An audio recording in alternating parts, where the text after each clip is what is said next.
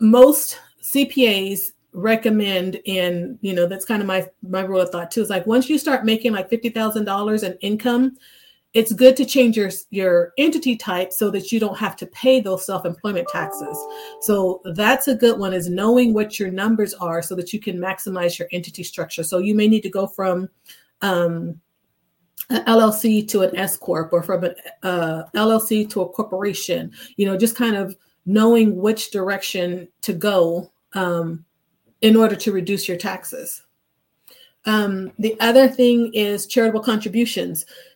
You know, it's it's high now. You give money now, and you get the tax deduction. Um, there's also ways you can do like a defined contribution plan. I think it's a defined contribution.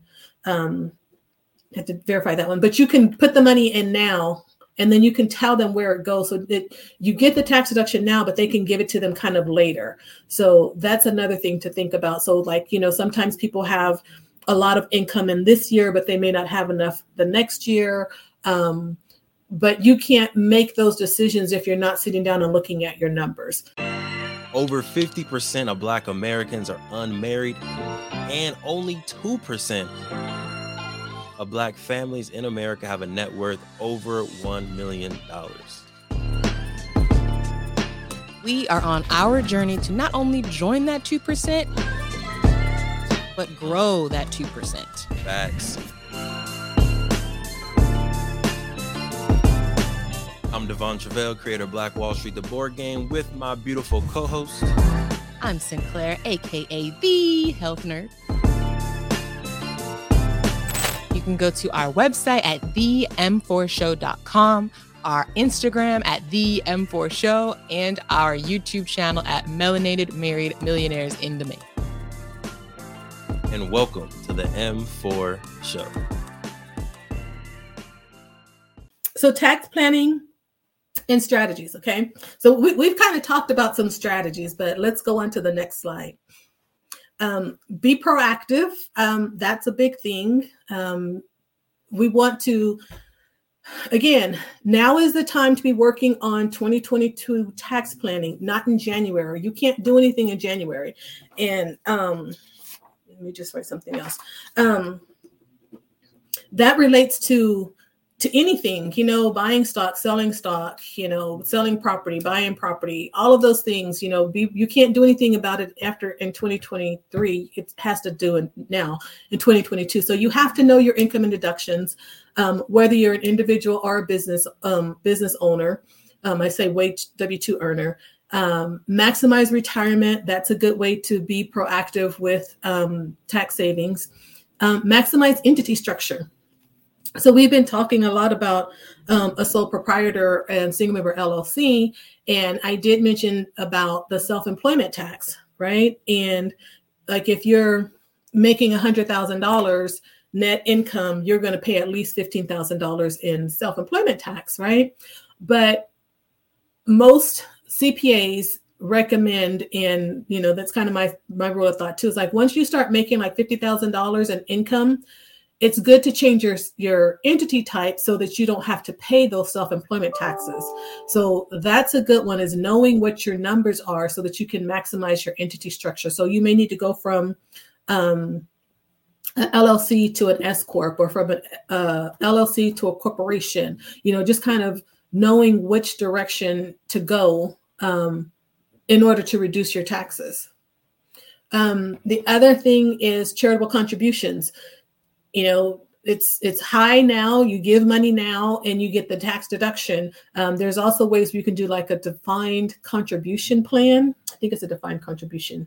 Um, I have to verify that one. But you can put the money in now and then you can tell them where it goes. So that you get the tax deduction now but they can give it to them kind of later. So that's another thing to think about. So like you know sometimes people have a lot of income in this year but they may not have enough the next year. Um, but you can't make those decisions if you're not sitting down and looking at your numbers. So even with charitable contributions, when it comes to W two earners, you know, again, I said, you know, you may want to. It may come to the end of the year. It's like, oh, I can give this, you know, three thousand dollars or five thousand dollars, whatever, in December, or I can give it in January. Which one is going to be more beneficial for me when it comes to my taxes? Even making it uh, extra tax payment or a mortgage payment. It's like those are all things that you need to look at. So, so because it may benefit you. It's like you may make an extra mortgage payment on the 31st of December, and that takes you into a higher um, you know takes your deductions higher compared to if you wait until the next till January in order to pay it. So those are all things that you do with um, tax planning.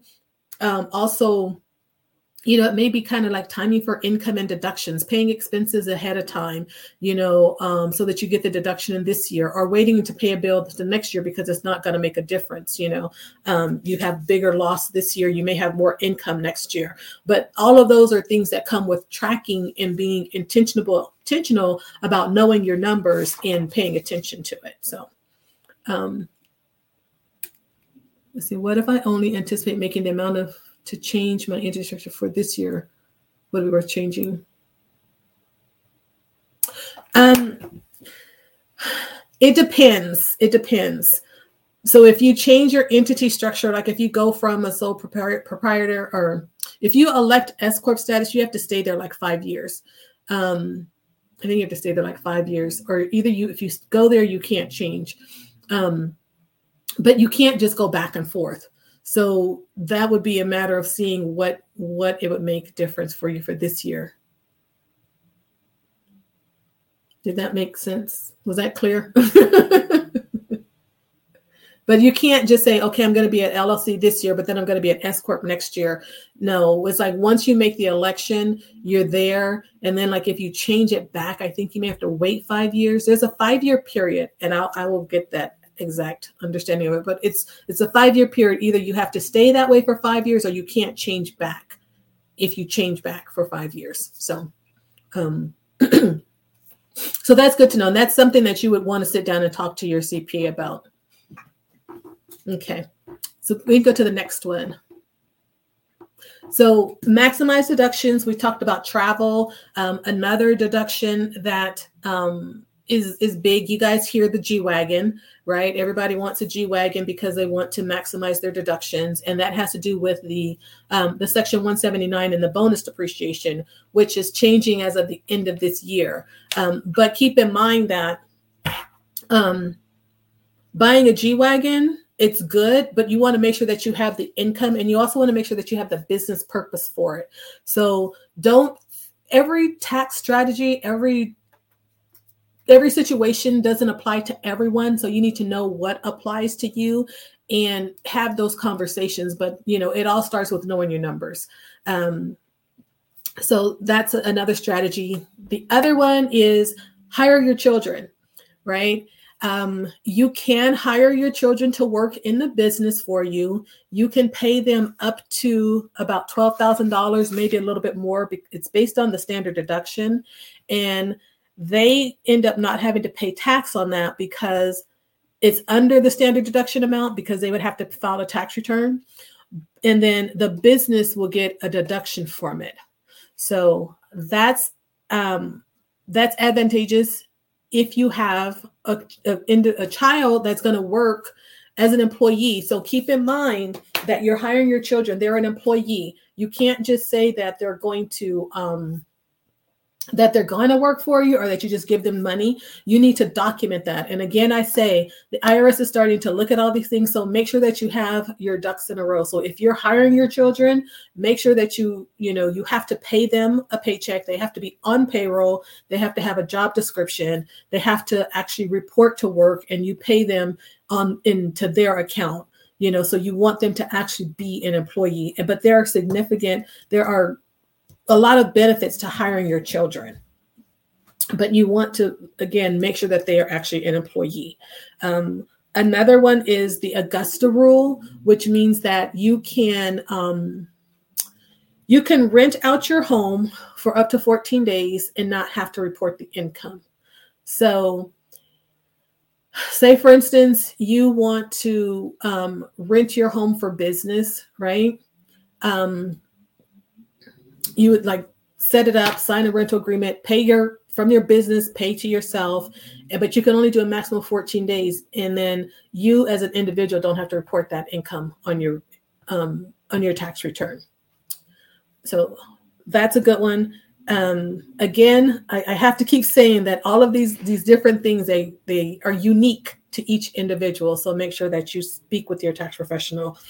Um, accountable plans is a big one for corporations and S corporations, and those are where you can reimburse for expenses and um, the individual doesn't have to pay for it. So, for instance, like we were talking about the business use of home, um, if you're an S corporation shareholder and you're an employee and the S corporation has an accountable plan, you can actually submit a reimbursement every month for you know for renting a portion of your home for your portion of the cell phone bill for mileage right? Again think employer um, and then um, the employer reimburses you for it. It's a tax deduction for the employer and then it's it's tax-free income for you. Um, and that's for s corporations a lot of people forget about that but that one's huge. It can a- account to a, a, lot of money. And it, like i said it's tax-free money for the individual and it's a deduction a business deduction for the business. Um, talking about um, so wills and trusts and step up and basis those go to generational wealth. And um, before I go in there, I just wanted to check in with Sinclair and Devon, see if they had any questions. You know, it's like you, knew. it's like you were in we our were, brains. We were percolating over here. Oh my goodness. so, oh, where to start? Um, let's, okay. let's start with the Augusta rule. Okay, yeah, we've been talking about that. We, we we've been talking about the Augusta rule because we've never heard of it, mm-hmm. and mm-hmm. um, yeah. So Queen, I don't know if you had a particular question, but one, I just want to kind of re go over it again to make sure I heard it correctly. Mm-hmm. And then we got some follow ups. So, my first question was on the timeline. You said you can rent it out for you can rent out your house for four, up to 14 days without mm-hmm. having to report that income. That's a 14 day period within a year, or what's the time frame? It's within a year. Okay. So, uh, yeah. And per then without needing to report the rental income. oh, I, I did something. There we go. Okay. Does it matter what you're renting it out for? Like, can I say your idea?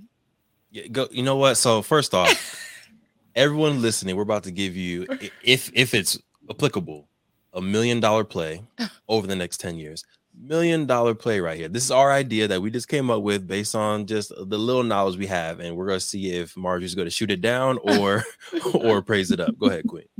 Um, like let's say you have a larger estate or like a big backyard or something like that where you can host events like a wedding mm-hmm. that costs thousands of dollars you're saying 14 days i mean a wedding typically is only what one day maybe two days that somebody would be renting it out so like are there stipulations on what it could be rented out for because i'm thinking hosting 14 weddings in a year of you know weddings can cost anywhere from like twenty thousand dollars or something like that. Pay for itself. I'm I'm I'm just percolating up here. There there aren't any stipulations as far as how much it, it can be for. Mm-hmm. Um, so you know, like like during um, events, Super Bowl, um, the Augusta rule came about because of a golf tournament, right? There were people in Augusta. There was a golf tournament, and they would rent out their home for uh-huh. this tournament, and so they were able to because it was you know under the 14 days to not include that income so you you could have something there mm-hmm. listen hmm. That's this is why it's so important to learn about these things because the augusta rule came about because i'm assuming this was a very wealthy family that was Look. hosting a golf tournament and they were just like you know what we're having all this income we don't want to do the taxes cool beautiful but now that that family change the tax but it's not just the one person. It was it was like they would have this golf tournament, so there were people in the area that would rent mm-hmm. out their home. So oh, got you the whole so like community. When is so like the Olympics about to be in LA? That's a great point. So the Olympics is coming in 2028, right? Mm-hmm. There's going to be thousands, if not millions, of people that are pouring into LA, Southern California. So if you own a home and you're mm-hmm. in the mm-hmm. opportunity where you can maybe remove some of your personal stuff and host events, that's going to be a amazing time to listen. We got to run the play, y'all. y'all got to run the play. If you didn't learn anything else this whole week, run, run this play. Just know these are the types of conversations we be having at dinner. Literally, we'll have this. Oh my! Like, what goodness. if we could? Oh my gosh! What if we? so we need to make sure we get a nice little something, something by then. Okay. That's, Okay. the, Yes, that's the make sure you get a nice little something, something like there. My my my CPA friend said it was the Masters tournament. That was- Oh, okay, yeah. that yeah. totally makes sense. It Yes. Look, and it's mm-hmm. just crazy. I'm sorry. I do not want to take us on a tangent, but it is crazy how laws and regulations and things get changed for certain communities. Mm. Certain And this is why it's important to to know to know get them, the right? This is the first time maybe a lot of you are hearing about this and how you can now take advantage of it because they've taken advantage advantage of it. And this is mm-hmm. how people are getting the leg mm-hmm. up. Of Literally. it. You gotta live- know the play, run the play. Run the Run the play. If you have a house in LA, run the play. Run the play. play. Listen, I'm, I'm gonna talk to my auntie. She got a house right right there in Inglewood. It's prime location. And even in the IE, folks have. I mean, there are there are there are pockets in the Inland Empire where you can get uh, properties with a lot of land for really ex- inexpensive. And I Mhm. mean, people who anywhere there's people who are living are gonna need places to rent out for weddings, for quinceañeras, for different things, right? you Right, can definitely right. Make the, have Mhm. this be a little side hustle. This is this is great. Right, Wow. that was good. Um, I have more questions, Quinn. We we, we put Okay. up the Okay, my bad, my bad. My yeah, bad. I'm was sorry. Look, we'll get right back into the amazing podcast. But if you didn't know, in 2017, we created Black Wall Street, the board game, because we thought more families needed to know about the history of Tulsa Black Wall Street.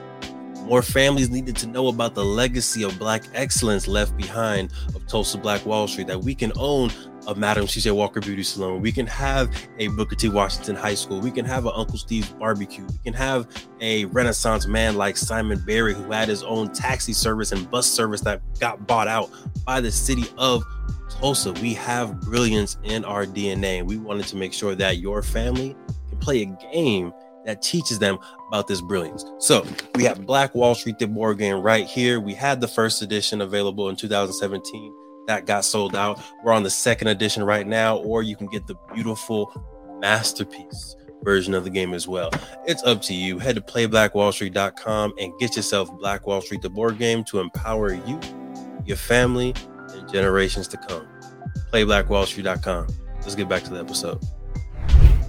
So, real quick, you said that the the six thousand pound rule of the G G Wagon wool is going to possibly be changing by the end of this year. Do you know what? this year it changes.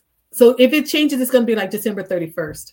Okay, and what is? Do you know what it's updating to, or is this it's just being completely deactivated? It's not going to be completely deactivated. It's probably going to go back to um probably like 50%. No, so let me let me let me take that back. So the, the bonus depreciation, which is now at 100%, it used to be like at 50. So I'm not exactly sure what it's changing to. What happens with the section 179 is that it used to be at like I want to say like two hundred fifty thousand dollars max, and I think it's more like at the millions. Um, yeah, but I, I don't have those exact numbers, but it is changing the end of the year. Okay, and Yeah. kind of a, a follow up to that, and then I have one separate question. Um, that's changing, but you can still, if you're using your business, your car for normal and appropriate business use, you can still write off the the mileage, or maybe if you're leasing a car through your business, can you deduct that that lease payment? Um, so like, what what are the alternatives if the car doesn't weigh six thousand pounds? You can. Um, it depends on so a couple things. The business usage for the vehicle, right?